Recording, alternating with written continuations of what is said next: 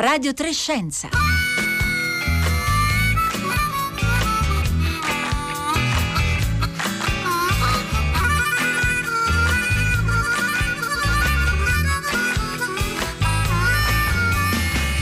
Buongiorno da Paolo Conte, dai colleghi di Radio Trescenza, Marco Motta, curatore del programma e oggi anche alla regia, Roberta Fulci in redazione, Gabriele Cioni alla parte tecnica. Anche noi, come Radio Tremondo, rimaniamo sui temi dell'ambiente in occasione della Giornata Mondiale della Terra che si celebra ogni 22 aprile. E oggi tutta la RAI è media partner dell'Earth Day Italia con una programmazione coi coinvolge diverse reti e testate, in particolare Rai Play, che dalle 7.30 ha cominciato qui nella sala A di Via Asiago in Roma una diretta uh, streaming intitolata One People, One Planet, che proseguirà fino alle 20.30 con collegamenti a diversi programmi televisivi ma anche radiofonici, tra i quali anche il nostro. Infatti più avanti ci collegheremo proprio con la sala A. Questa edizione della Giornata Mondiale della Terra si celebra a poco più di un anno dall'inizio della pandemia. E allora, poiché ogni edizione ha un suo tema, e quello di quest'anno riguarda come possiamo mitigare o rimediare ai danni che provochiamo al nostro pianeta, ci vogliamo interrogare oggi eh, sull'impatto ambientale che hanno avuto miliardi di mascherine e altri dispositivi di protezione personale utilizzati per difenderci dai contagi. Ma cercheremo anche di capire se sia possibile recuperare i materiali di cui sono fatte soprattutto le mascherine e se sia possibile riprogettarle con materiali biodegradabili. Come sempre il numero da comporre per inviarci messaggi durante questa diretta è il 335 56 34 296.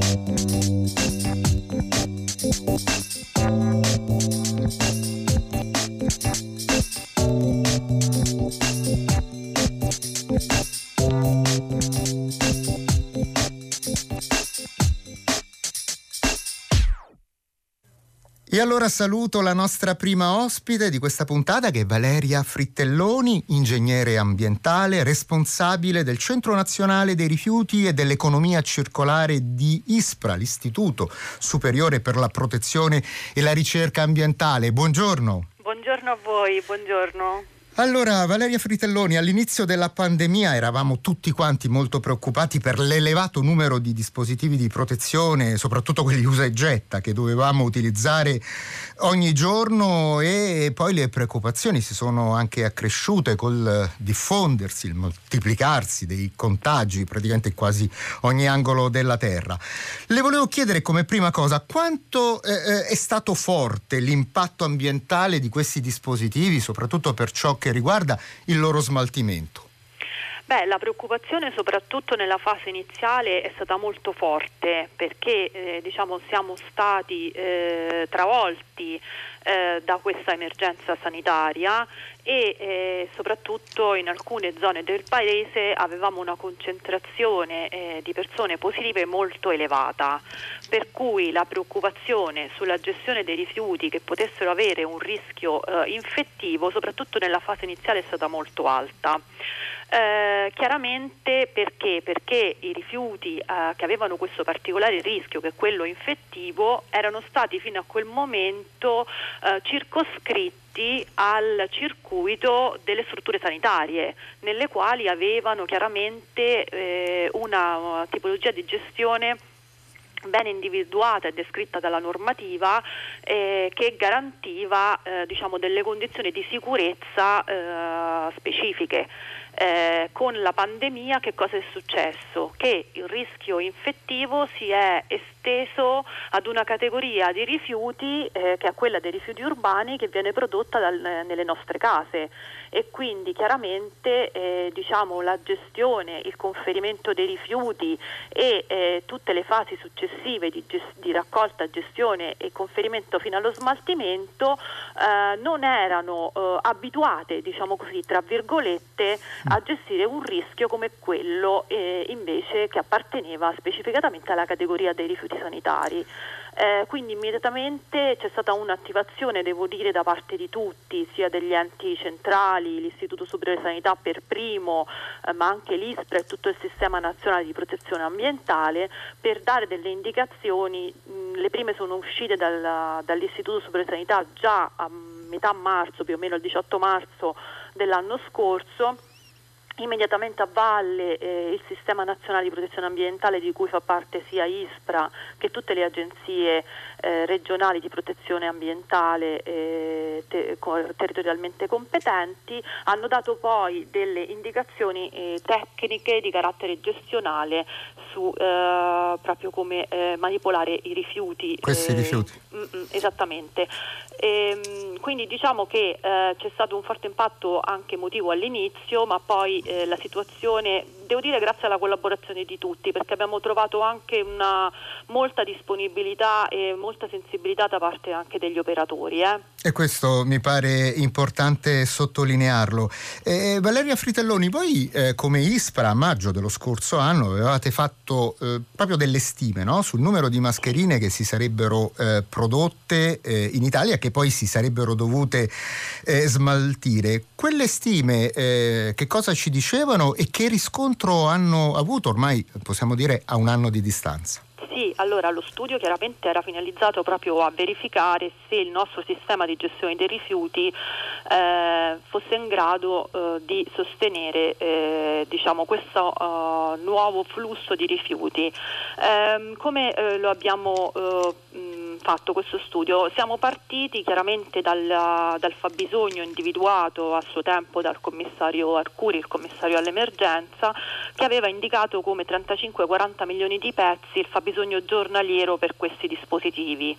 Eh, sulla base di questi abbiamo fatto un'analisi delle schede di prodotto delle varie tipologie di mascherine e anche di guanti. Allora, ehm, abbiamo analizzato, quindi studiato i pesi delle singole mascherine per modello, per tipologia, chiaramente tutte mascherine omologate e eh, abbiamo verificato eh, fino ad arrivare al calcolo del peso totale eh, che avremmo avuto eh, fino alla fine dell'anno 2020. Da questi dati eh, è emersa una forbice che andava dalle 160.000 eh, tonnellate alle 440.000 tonnellate. Chiaramente la finalità era quella di vedere se il nostro sistema impiantistico e anche il sistema di raccolta reggeva, per cui ci interessava capire il worst case in qualche modo, quindi mh, riuscire a capire se nel, uh, al massimo della produzione di questo tipo di rifiuto il nostro sistema avrebbe retto.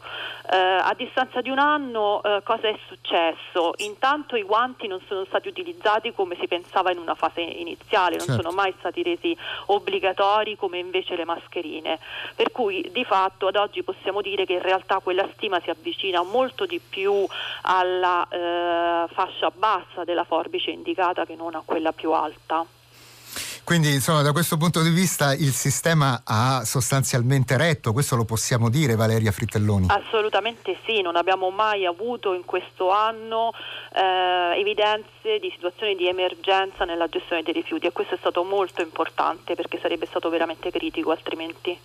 Ecco, sono già ehm, alcuni tra gli nostri ascoltatori a scriverci al 335 56 34 296 che però eh, dicono sì, però eh, noi ovunque andiamo sui marciapiedi, per le strade, per le piazze, addirittura in campagna o vediamo galleggiarle sul mare, le mascherine stanno un po' dappertutto.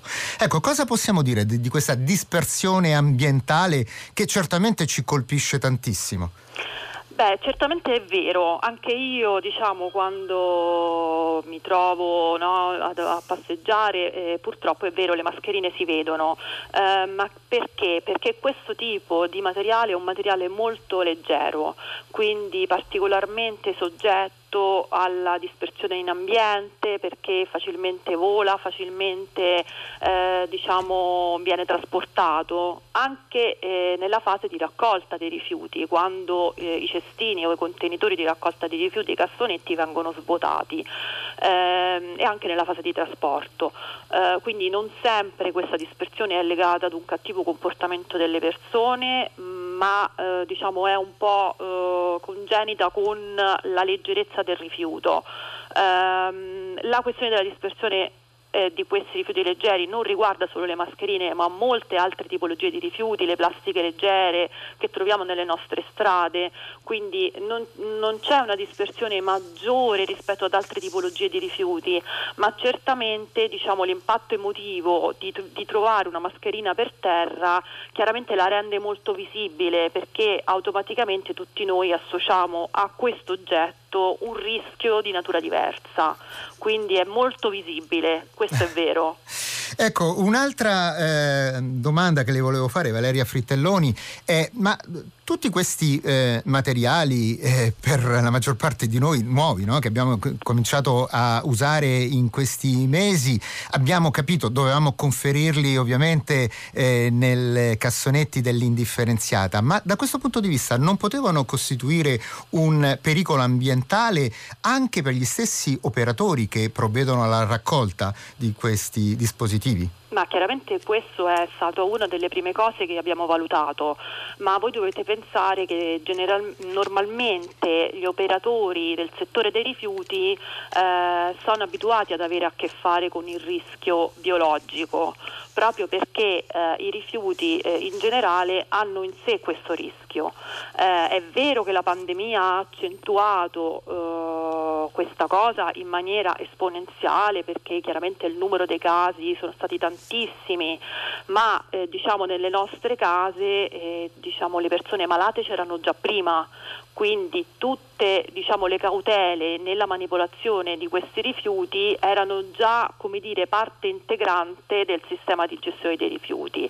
Chiaramente vista la concentrazione e eh, l'impatto che c'è stato soprattutto nel momento più eh, pesante dell'emergenza sono state introdotte ulteriori eh, modalità di gestione come ad esempio l'interruzione della raccolta differenziata. Perché? Perché la raccolta differenziata ha un processo di selezione a valle manuale, quindi proprio per evitare eh, questa manipolazione da parte degli operatori dove eh, diciamo, c'è la presenza forte di un rischio infettivo, la raccolta differenziata con ordinanze dei presidenti delle regioni è stata interrotta in quei momenti. Certo. Valeria Fritelloni, ancora una cosa, le mascherine una volta che vengono appunto raccolte ehm, dai servizi della nettezza urbana, eh, dove vengono poi portate e qual è la loro fine? L'indicazione è stata data a suo tempo proprio dall'Istituto Superiore di Sanità, quindi era stata quella di conferire questi rifiuti nell'indifferenziato con preferenza verso l'incenerimento, ma perché sono state date indicazioni che assimilano eh, diciamo, questi rifiuti che hanno un potenziale rischio infettivo a, alla, diciamo, a quella che prevede la normativa sui rifiuti a rischio infettivo, che è questa. Valeria Fritelloni, dunque noi siamo in attesa di collegarci con la sala AMA, ci dicono che abbiamo ancora a disposizione eh, qualche minuto, per cui una cosa che le volevo chiedere è, è questa, adesso le previsioni per eh, i prossimi mesi, perché noi abbiamo capito una cosa fondamentalmente, che questa pandemia ai noi eh, sarà eh, più lunga del previsto, molto più lunga di quello che eh, ci aspettavamo, quindi continueremo per molto tempo, eh, mesi, qualcuno dice anni, a utilizzare dispositivi personali di protezione. Eh, quale trend si sta delineando eh, per il futuro prossimo e quello un po' più in là, diciamo? Ma in generale il, il, trend è più o meno quello che abbiamo visto nel corso di quest'anno, nel senso che eh, ormai ci siamo abituati tutti quanti ad utilizzare questi dispositivi e quindi chiaramente la produzione rimarrà questa perché eh, diciamo, ritornando alle nostre attività, eh, finché siamo dentro casa chiaramente non le utilizziamo, ma ritornando alle attività lavorative e in generale alla vita sociale, chiaramente questi dispositivi saranno utilizzati. Eh, certamente eh, diciamo, per il momento l'indicazione è questa, ma prima di tutto è un percorso che parte dalle indicazioni di carattere sanitario, quindi eh, fin tanto che diciamo, ci sarà una preferenza eh, perché sono più sicure quelle usa e getta, purtroppo la questione sanitaria viene prima della questione ambientale e quindi diciamo come dire certo. da un punto di vista ambientale dovremo trovare delle soluzioni eh, che possano contemperare eh, le problematiche di natura sanitaria chiaramente. Qui al 335 56 34 296 i nostri ascoltatori e le nostre ascoltatrici sono tutte molto contente delle informazioni che eh, lei Valeria Fritelloni ci sta dando proprio a proposito appunto della eh, scarsa dispersione ambientale e anche del fatto che comunque le cose sono andate eh, meglio del previsto. Però ecco eh, ci chiede Gianni eh, da, da Bologna Dice eh, il nostro sistema di smaltimento dei rifiuti ha retto, ma cosa succede in altri paesi? Ecco, dal vostro punto di vista, dal vostro osservatorio, che cosa possiamo eh, dire in merito a quello che succede oltre i confini italiani? Allora dipende da che paesi si sta parlando, nel senso eh, chiaramente diciamo, se ci confrontiamo con paesi che sono simili a noi, penso alla comunità europea che sono soggetti alle stesse leggi, eh, quindi abbiamo una situazione molto molto simile alla nostra chiaramente, no? anzi diciamo, l'Italia ha fatto un po' scuola perché abbiamo avuto per primi questa forte, fortissima emergenza sanitaria, per primi abbiamo dato indicazioni, quindi eh, a seguire la Commissione europea l'anno scorso ad aprile, dopo le nostre indicazioni, è uscita con un documento proprio di eh, indicazioni su come gestire i rifiuti urbani a seguito dell'emergenza coronavirus che di fatto riproponeva le indicazioni date dall'Italia. Quindi purtroppo per la situazione che abbiamo vissuto in Europa abbiamo fatto un po' scuola. Eh, quello che succede chiaramente nei paesi extra UE è, è diciamo, imponderabile, nel senso che, eh, ma non solo per le mascherine, nel senso che la gestione dei rifiuti eh, nei paesi eh, extra Unione Europea è una gestione che è fuori dalla normativa comunitaria, che è molto ben regolamentata, mm. per cui è eh, diciamo, un mondo completamente diverso da quello a cui noi siamo abituati ad avere a che fare eh, diciamo, i paesi poi che sono in via di sviluppo chiaramente hanno una sensibilità rispetto a certe tematiche che è molto diversa da quella nostra diciamo, come europei su queste tematiche qui. Eh. Ok, ma, eh, ma, appunto qualcuno vuole sapere quali sono insomma, le aree del pianeta dove le cose vanno meno bene, diciamo senza fare magari... Difficile a dirsi, no, questi dati diciamo non, non, non ce li abbiamo ancora, no, è diciamo molto complicato da, da poter valutare questo ancora. Eh. Eh, immagino anche perché insomma eh, sicuramente i dati che dobbiamo eh, raccogliere sono ancora moltissimi. Allora Valeria Frittelloni, io la ringrazio davvero moltissimo per essere stata con noi. Ricordo che Valeria Frittelloni è responsabile del Centro Nazionale dei Rifiuti e del e dell'economia circolare dell'ISPRA, l'Istituto Superiore per la Protezione e la Ricerca eh, Ambientale. E ci dicono adesso dalla regia che eh, stiamo per collegarci adesso proprio con, eh, in diretta con la sala A eh, qui di Via Asiago, dove è in corso la diretta streaming One People, One Planet eh, che potete seguire su eh, Rai Play, cominciata alle 7.30 di questa mattina e lo sarà ancora fino eh, proseguirà fino alle 20.30 e adesso in questo momento dovrebbe eh, parlare Mauro Spagnolo che è direttore di rinnovabili.it che è un quotidiano online sulla sostenibilità ambientale. Allora, eh, noi adesso ascoltiamo in diretta un frammento del, del suo intervento proprio centrato sui temi della sostenibilità ambientale in risposta a Michele Renzulli, nostro collega che è conduttore della maratona RAI One People, One Planet. Allora chiedo alla regia di poterci collegare con la sala A di Via Asiago in Roma. Anni, una massa di denaro così importante, con i nostri track record molto negativi sulla capacità di spesa dei fondi comunitari, beh, io qualche attenzione e qualche diciamo, evidenziazione in più eh, la metterei soprattutto nei confronti di chi oggi ricopre ruoli istituzionali eh, e nei confronti di chi come noi per esempio eh, sarà chiamato eh, a dare il proprio contributo. Grazie, grazie del suo contributo. Eh, dottor Gambescia, ecco, a tale proposito ehm, va, va, ricordato che proprio per accelerare e per monitorare il, eh, il percorso dei fondi che l'Europa ci concederà una volta presentati il piano di ripresa e sviluppo e passati tutte le, le approvazioni a livello comunitario, proprio presso il MEF è stata creata sotto la supervisione del Presidente Draghi e del Ministro Franco una struttura centrale di monitoraggio presso la Ragioneria Generale dello Stato che deve proprio monitorare e fare, seguire i passaggi perché l'Europa vuole avere certezza che questi, questi investimenti vadano fin, alle finalità che vengono appunto descritte nel piano europeo.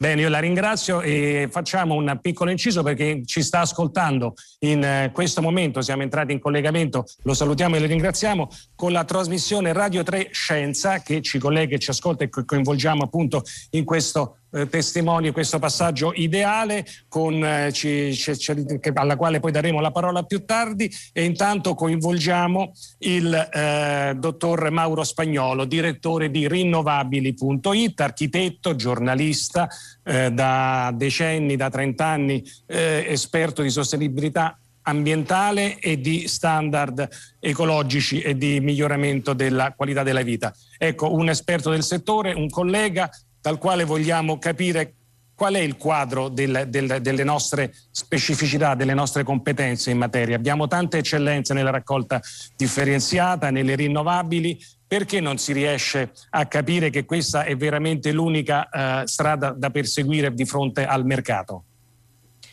Beh, perché essenzialmente occorre qualità, come diceva il dottor Gambesci, sul quale, eh, sull'intervento del quale mi trovo perfettamente allineato, bisognerebbe fare davvero un grande salto di qualità. Essenzialmente il primo motivo per il quale non riusciamo ad avere buoni risultati è che in questo paese eh, negli ultimi vent'anni non riusciamo a fare seriamente una programmazione. Nonostante abbiamo le ingegnerie migliori del mondo, abbiamo un management straordinario, eppure a mio giudizio a causa della instabilità politica che contraddistingue questo paese non riusciamo ad allinearci a questi standard nord europei che eh, in pratica eh, riescono ad ottenere, come si diceva prima, eh, anche eh, dei, dei, finanziamenti europei su, sui quali noi spesso abbiamo problemi.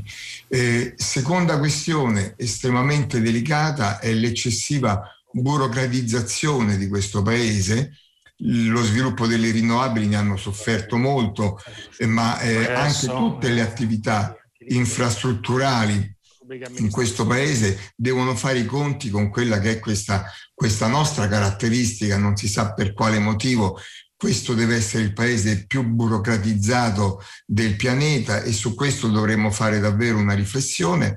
Il terzo motivo, ahimè, è quello della corruzione che ancora non abbandona questo paese, corruzione un po' a tutti i livelli, sia a quelli più sofisticati delle, delle malavite organizzate, sia a quelli anche più puntiformi ma ancora più pericolosi dei singoli personaggi. Ebbene, questi tre livelli, secondo me, dovrebbero essere particolarmente attenzionati dal governo Draghi, eh, grazie anche a questa grande personalità del Presidente del Consiglio e dovrebbero essere, come dire, in qualche modo eh, risolti utilizzando questo questa grandissima opportunità che ci dà l'Europa con questi 70 e più miliardi per, destinati ai progetti green, anche perché, come oramai credo che abbiamo capito tutti, questa è un po' l'ultima possibilità che il nostro Paese ha per arrivare ad ottenere i, i risultati e gli obiettivi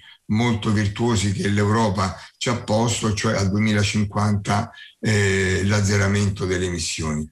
Grazie, grazie Spagnolo. Tra l'altro l'analisi puntuale, analisi anche crudele se vogliamo, ma profondamente vera e tra l'altro va ricordato che proprio nell'ambito del PNNR, del piano che presenteremo entro il 30 aprile a, a Bruxelles, oltre a, a diciamo, dei finanziamenti è anche subordinata all'approvazione di una serie di riforme nel, sulle quali il governo è impegnato a lavorare in queste ore con grande alacrità e con grande impegno tra le quali quelle riguardano la pubblica amministrazione il sistema della giustizia civile, che è uno dei punti anche di, di difficoltà che il nostro paese incontra rispetto al confronto con le altre nazioni. Ecco, l'intervento, ve l'avevo accennato prima, ve lo ricordo meglio, eh, ci ha ascoltato anche la trasmissione di Radio 3 Scienza, sono in collegamento con noi, salutiamo il conduttore Paolo Conte, buona giornata della Terra, anche voi siete impegnati in questa maratona. Buona Prego. giornata della Terra anche a te e a tutti i telespettatori, ma dunque sì, siamo impegnati oggi a raccontare, abbiamo scelto di raccontare l'impatto ambientale che possono avere avuto i miliardi di dispositivi di protezione individuale che abbiamo utilizzato in questi mesi di pandemia. Noi proprio ci siamo domandati questo, visto che questa 51esima edizione della Giornata Mondiale della Terra cadeva a poco più di un anno dall'inizio della pandemia, ci siamo detti qual è stato l'impatto eh, che hanno avuto questi dispositivi. Eh, non esistono numeri certi, ma secondo alcune stime eh, dall'inizio della pandemia sono state adoperate qualcosa come 135 miliardi di mascherine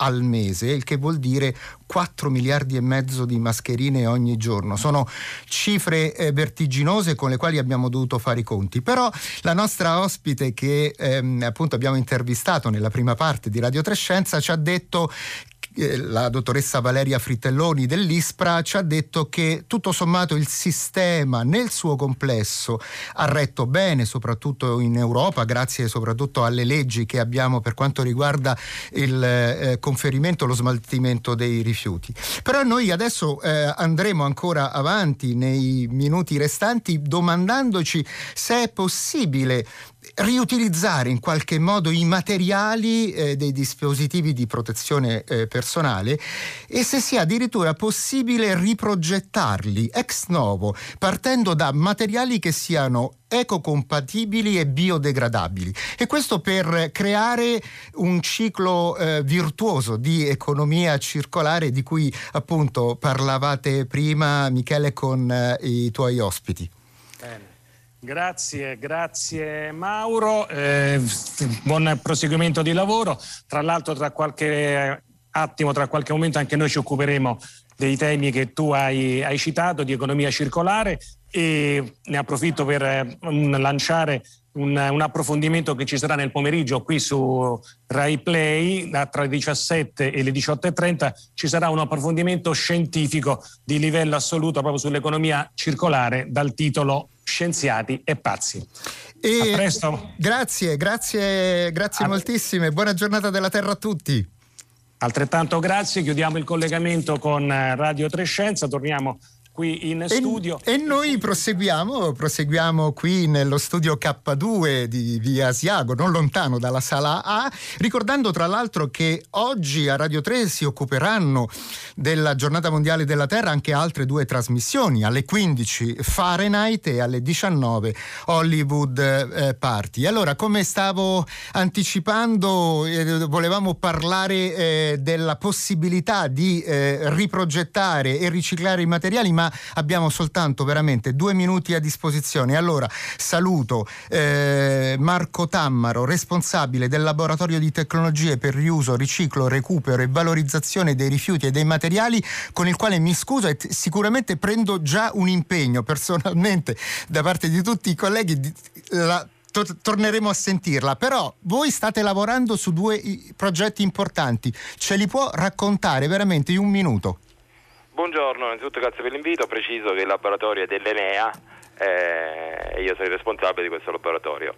Allora, noi abbiamo semplicemente fatto, siamo interrogati come tutti, a colpita dalla pandemia, se c'era la possibilità di creare una filiera virtuosa con seguenti dettami dell'economia circolare anche applicate alle mascherine, quindi l'abbiamo guardato sotto il nostro punto di vista, cosa che attualmente non c'è, come diceva la dottoressa prima, giustamente adesso vengono, finiscono indifferenziate, invece noi ci siamo chiesti se era possibile creare un ciclo eh, in modo tale che potesse essere recuperati, quindi abbiamo fatto un primo progetto eh, finanziato da Enea in cui abbiamo realizzato, stiamo realizzando un piccolo smart bin, un contenitore per raccogliere, perché all'interno di una filiera ovviamente il momento della raccolta è un momento importante, perché preclude poi a tutto quello che viene dopo, se non si raccolgono in maniera differenziata poi non si possono trattare per poter recuperare i materiali. Quindi stiamo realizzando un piccolo smart bin in laboratorio che lo raccoglie e li tratta in loco, oltre aver, dopo averle riconosciute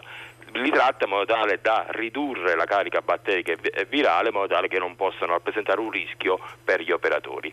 Contemporaneamente abbiamo presentato una proposta progettuale eh, in cui abbiamo messo intorno a un tavolo, in questa proposta, gli attori italiani della, eh, di una ipotetica filiera di mascherine dal produttore, quindi per la raccolta, per il trattamento a fine vita di queste mascherine in modo tale da poter recuperare il materiale e poterlo riutilizzare forse nello stesso processo, ma questo è difficile perché poi intervengono degli aspetti tecnici legati alla, al tipo di materiale da utilizzare, oppure in altri processi, in modo tale comunque da realizzare quello che è, sarebbe un ciclo di economia circolare. Bene, Contemporaneamente ci interroghiamo anche sulla progettazione di eh, mascherine che possono essere poi adatte a poter essere riciclate a fine vita. Marco Tammaro, ci eh, ritorneremo. Allora, lo ricordo, Marco Tammaro, ricercatore dell'Enea, grazie, grazie per essere grazie stato con noi. Buona giornata. Radio Trescenza termina qui, adesso la linea passa al concerto del mattino da Paolo Conte. Buona giornata della Terra a tutti.